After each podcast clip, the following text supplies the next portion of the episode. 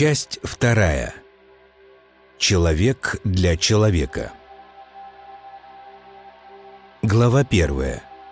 Самое общее отношение человека к человеку. Человек для человека всегда необходимость, потому что между людьми находится мир объектных отношений, который определяет и взаимную необходимость, и взаимную обязательность.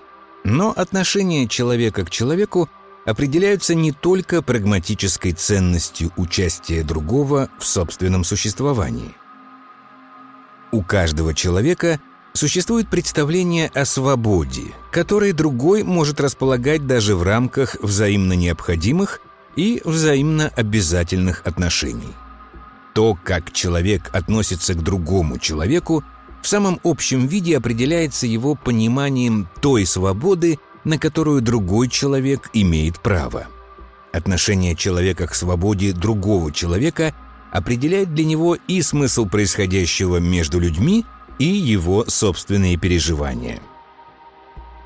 Самым общим отношением одного человека к существованию другого является его отношение к праву другого на свободу.